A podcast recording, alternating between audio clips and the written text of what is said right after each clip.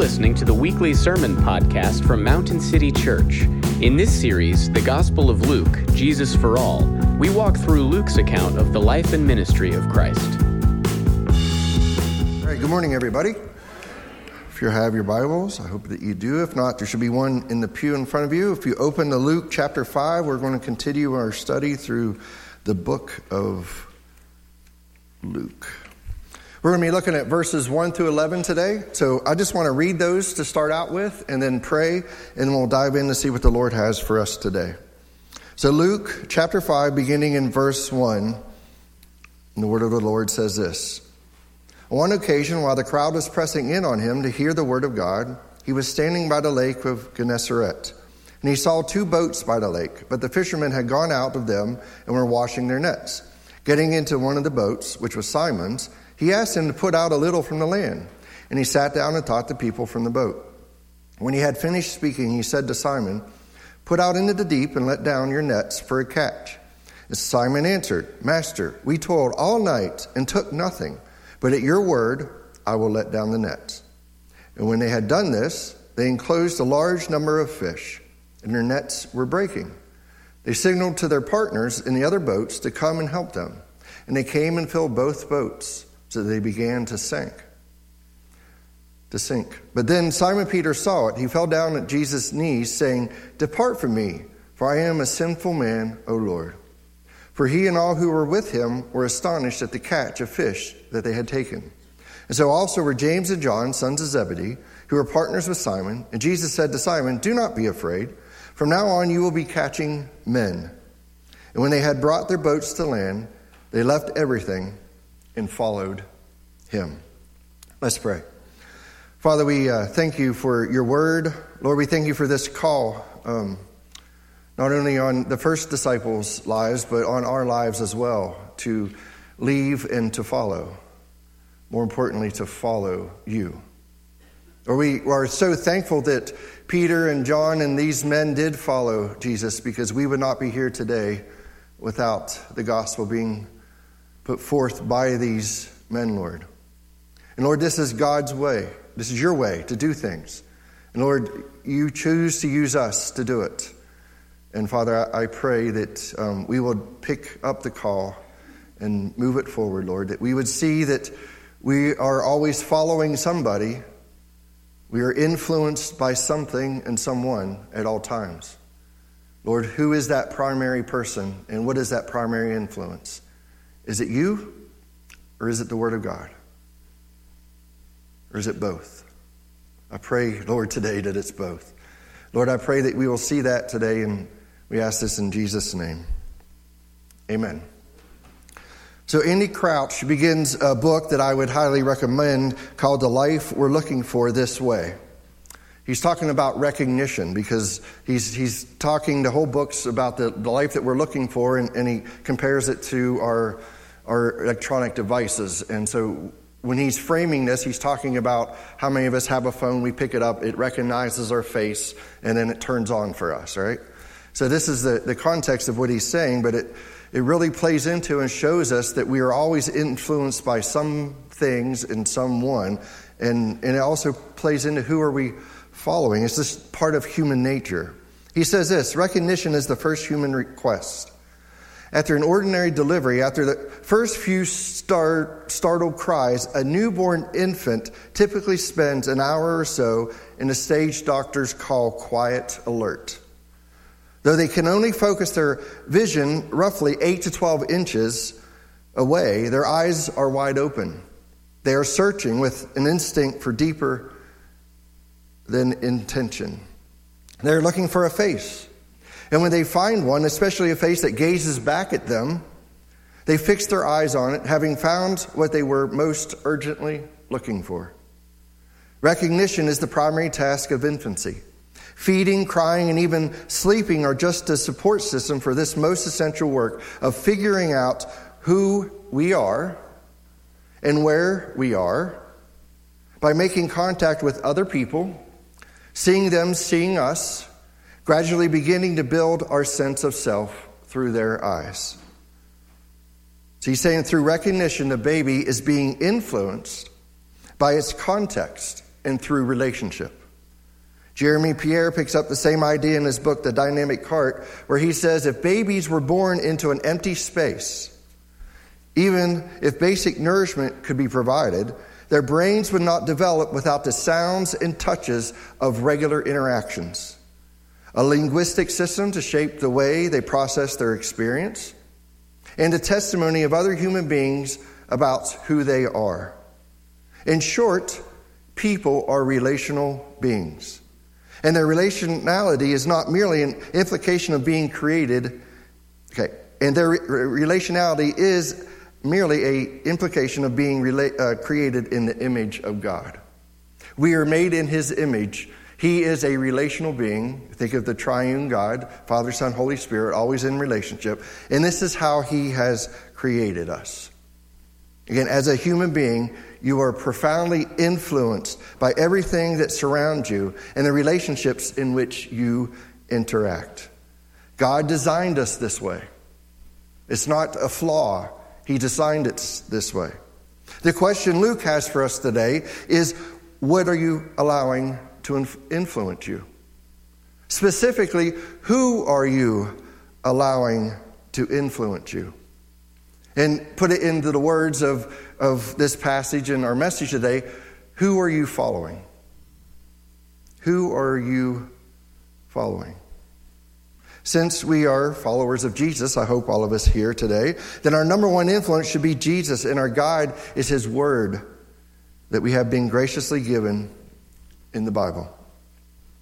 We are called to follow Him. As Luke continues to unpack the ministry of Jesus, he now turns to the calling of his disciples the all important call of God on each of his children to follow Jesus. So, in this passage today, what we will see is three different things that followers of Jesus should be doing. We should hear the words of Jesus, we should see the power of Jesus, and we re- should respond to the call of Jesus.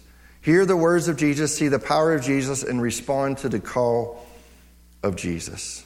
Again, last week we left off with Jesus reminding those in Capernaum just why he came. He didn't come to do all the miracles. I mean, they loved the miracles, the people being cast, you know, demons being casted out, people um, being healed from sickness, but that's not his primary purpose for coming.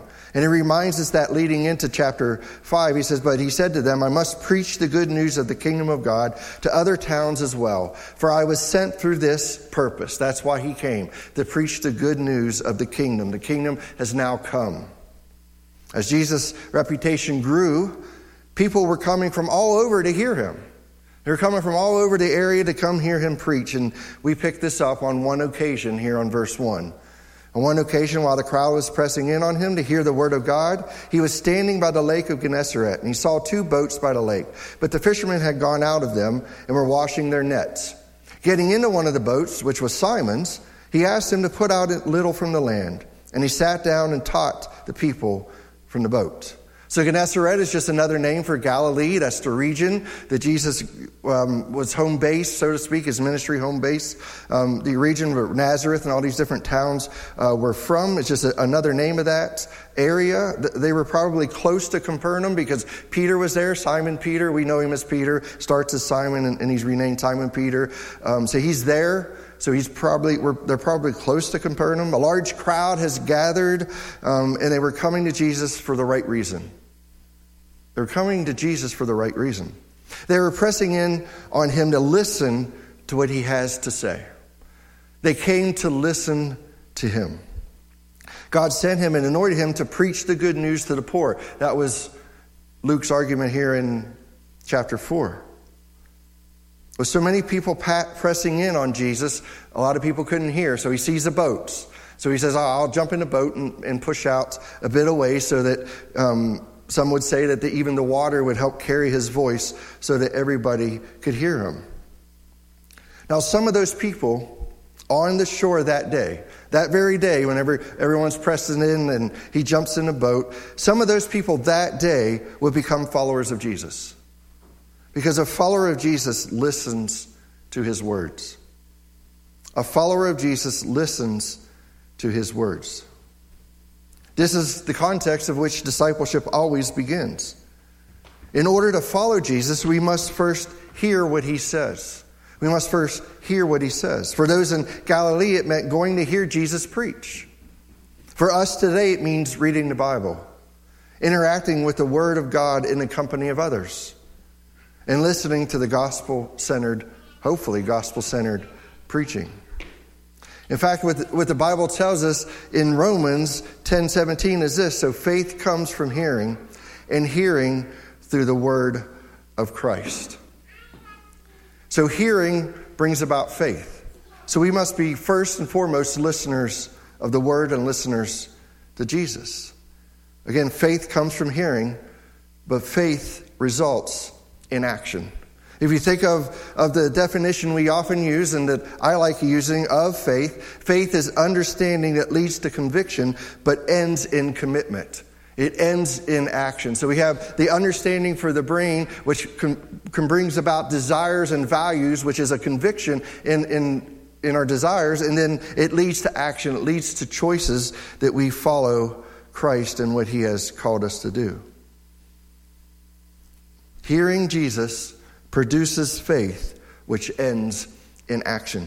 The primary action is obedience, which is what we see in Simon Peter right here in the boat. Verse 4 When he had finished speaking, he said to Simon, Put out into the deep and let down your nets for a catch. And Simon answered, Master, we toiled all night and took nothing, but at your word, but at your word, I will let down the nets. Within their interaction, we see the battle each of us face when following Jesus. Each of us face this, and this is because of the fall. Will we hear his word and trust his word?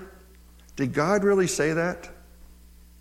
Peter spent the whole night fishing with no catch. They were cleaning the nets, preparing them, laying them out to dry, preparing them for the following evening of fishing. These are professional fishermen. This is what they do seven days a week. This is their livelihood. This is what they did. They were professional fishermen. And Jesus tells them, Go into the deep and let down the nets for a catch. Go into the deep, let down the nets for the catch. Here's the, the rub we all face. We all face, every one of us, when we're reading the Word or we're listening to a sermon or we're interacting with the Word of God with, with our brothers and sisters in Christ, this is the rub that each one of us face, and it's the same thing that Peter faced. He was the expert fisherman. He was the expert. He knows from experience that fish are not caught in the deep in the middle of the day. It doesn't happen. That's not how it works. That's not how God designed it, by the way, but God's going to rearrange some things for this miracle. See, Peter's the expert. He's the expert, and he's like, man, eh, you don't understand. Okay, I'll do it at your word, but I mean, think about Peter. Think about his life. I mean, we have the wonderful privilege of seeing all of the Gospels and being able to read them. But Peter was, you know, he was always on edge, right? He was always cutting people's ears off, and, and Jesus wants to wash his feet. No, you need to wash my whole body. And he was just always on edge. So you, I, I, think the tone might have been like, okay, I'll, at your word, I'll, I'll let the nets down and just show you that I'm the expert, right? He's the expert. What in the world does this carpenter know about fishing? I'm the expert. That's exactly what Peter's probably thinking because maybe that's what he's thinking just because of his the rest of his character that is revealed in scripture. We toiled all night, Jesus. How about you stick the preaching to the word and I'll stick to the fishing, right? Peter is struggling with the results again of Genesis 3, just like we do. We hear the words of Jesus, but first we run it through our grid. We run it through our understanding. We run it through our desires. We run it through our values as we hear the Word of God. And when we do this, what are we doing? See, we're, we're treating Jesus as an advisor instead of Lord. So if we're receiving the Word of God on a Sunday morning, or if we're opening up our Bibles and reading the Word of God, if we're in a group of people and we're talking about the Word of God, and we're consistently running it through our grid, He is just one of your many influencers, one of your many advisors that you have, but He's not Lord. That was challenging for me this past week. Is He Lord? Unless Jesus is Lord of all, He is not Lord at all. Unless Jesus is Lord of all, he is not Lord at all. But we do see that he is the Lord of all. Look with me in verse 6. When they had done this, they enclosed a large number of fish, and their nets were breaking. They signaled to their partners in the other boat to come and help them. And they came and filled both the boats, so they began to sink. But when Simon Peter saw it, he fell down at Jesus' knees, saying, Depart from me, for I am a sinful man. Now he comes back, O Lord.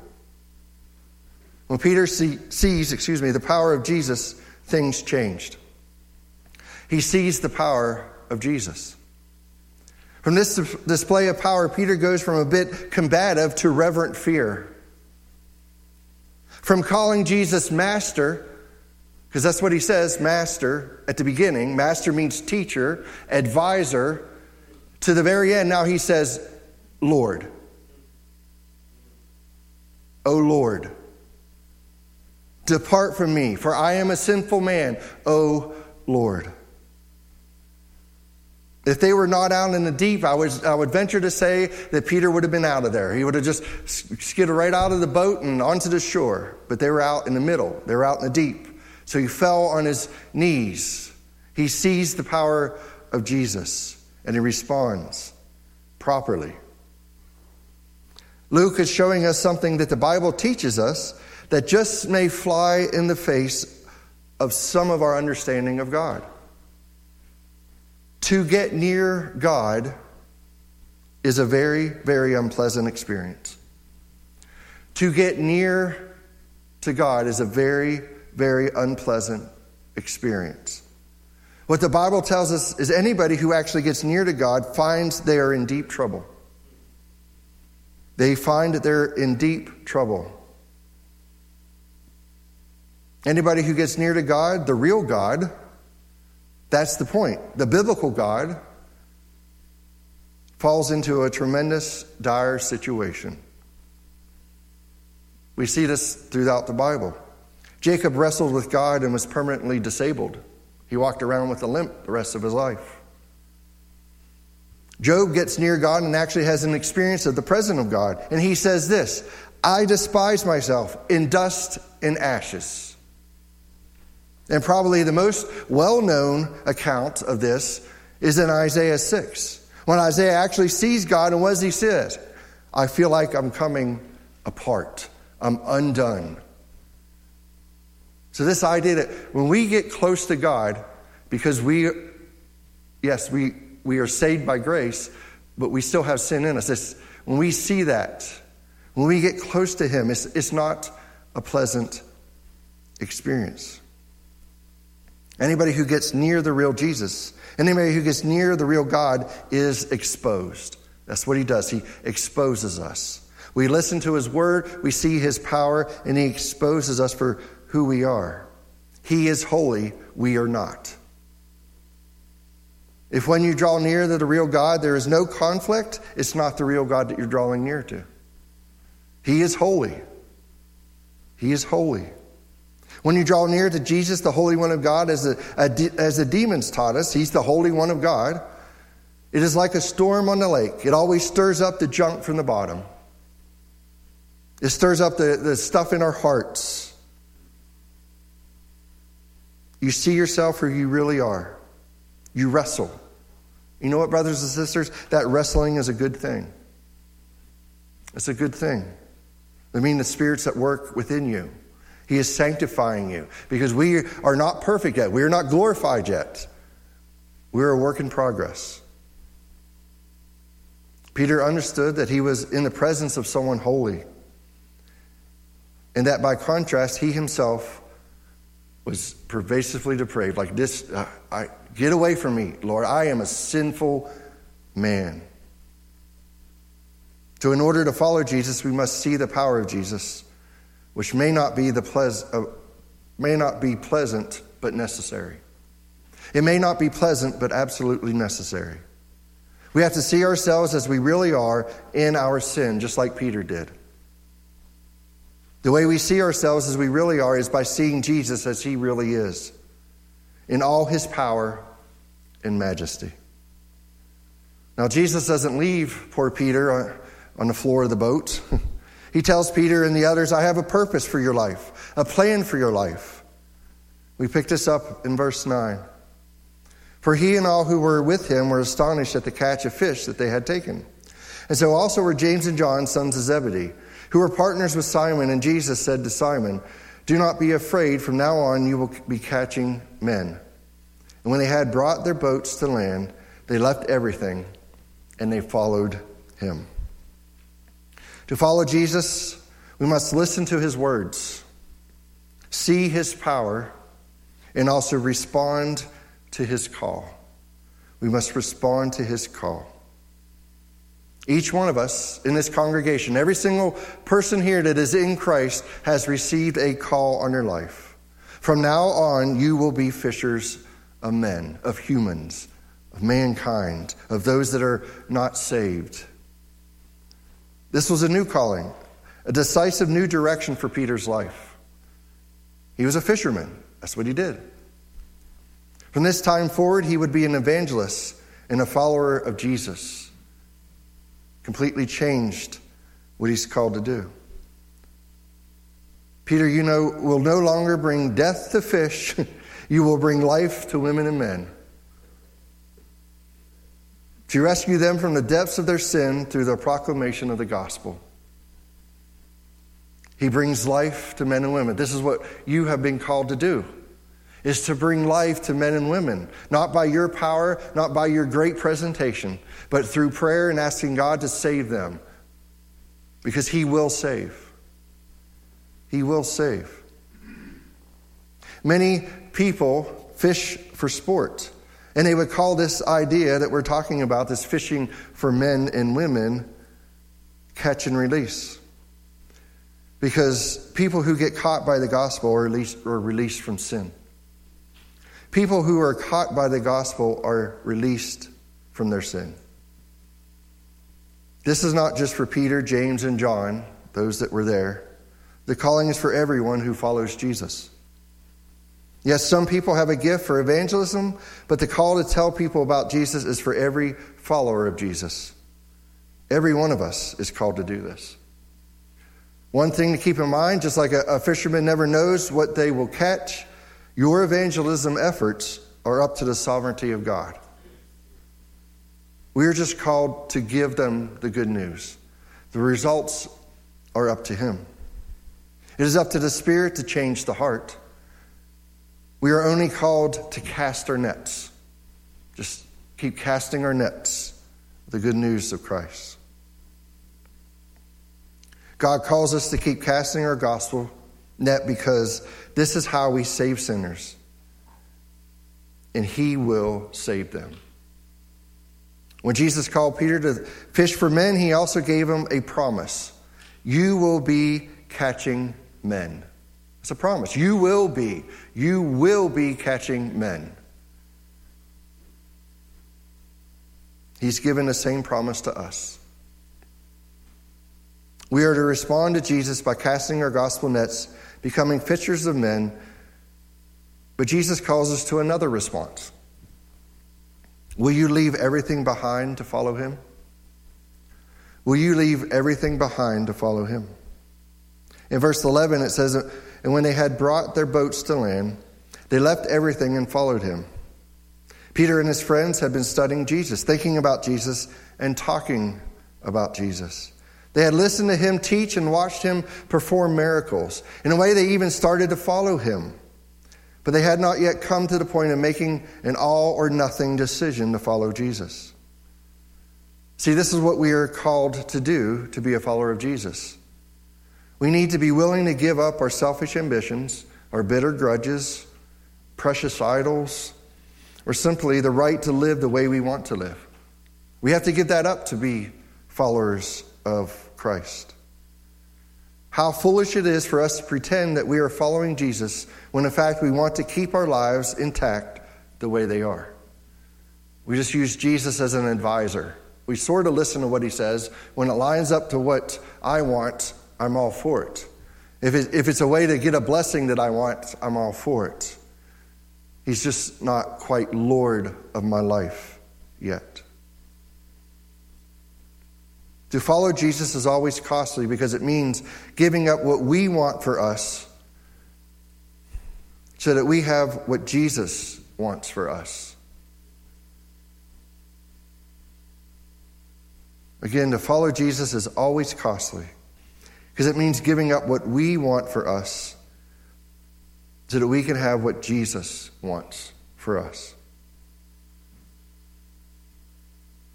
So, the question for us today is what do we need to leave behind? And what are we still dragging around with us? What are we still dragging around with us? What sin are you dragging around with you today? What sin have you not taken to Him today? Because you know the reason why you're dragging that around is because you absolutely know when you get close, it's an unpleasant experience. It's an unpleasant experience. But see, brothers and sisters, that's the point of the gospel. That's the whole point of the gospel. Jesus came to take that unpleasantness away. He came to take that away. Because you are in Christ, drawing near to Him is no longer an unpleasant experience. You can boldly go to the throne.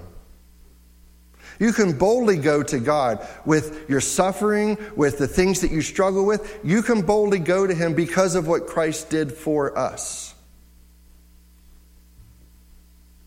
See, that's what he came to take away. We know that it is an unpleasant experience to be in the presence of God without the atoning sacrifice of Jesus Christ and his righteousness and his robe of righteousness that wraps around us. I want you to see something. I want you to turn with me to John 21. I want you to see the gospel in action. Maybe you're here today and, and it was just a rough week, or maybe there's some sin in, in your life that you're, you're just like, I, I got to hide it. I got to hide it. I got to cover and hide, cover and hide. I want you to see the gospel on display in Peter's life. I want you to notice the very same miracle is right here in John chapter 21, verses 3 through 7. Let me just set it up just a bit for you. This is after Jesus went to the cross. He died, he was buried. He's resurrected, but he hasn't shown himself to these men yet. And, and so, what they're doing, they're going back to what they know. I'm going back to fishing. But we're looking at Peter's life. There's something hanging on Peter's life. You think about it, and many of you know, know your word of God. The last thing that Peter did was deny Christ.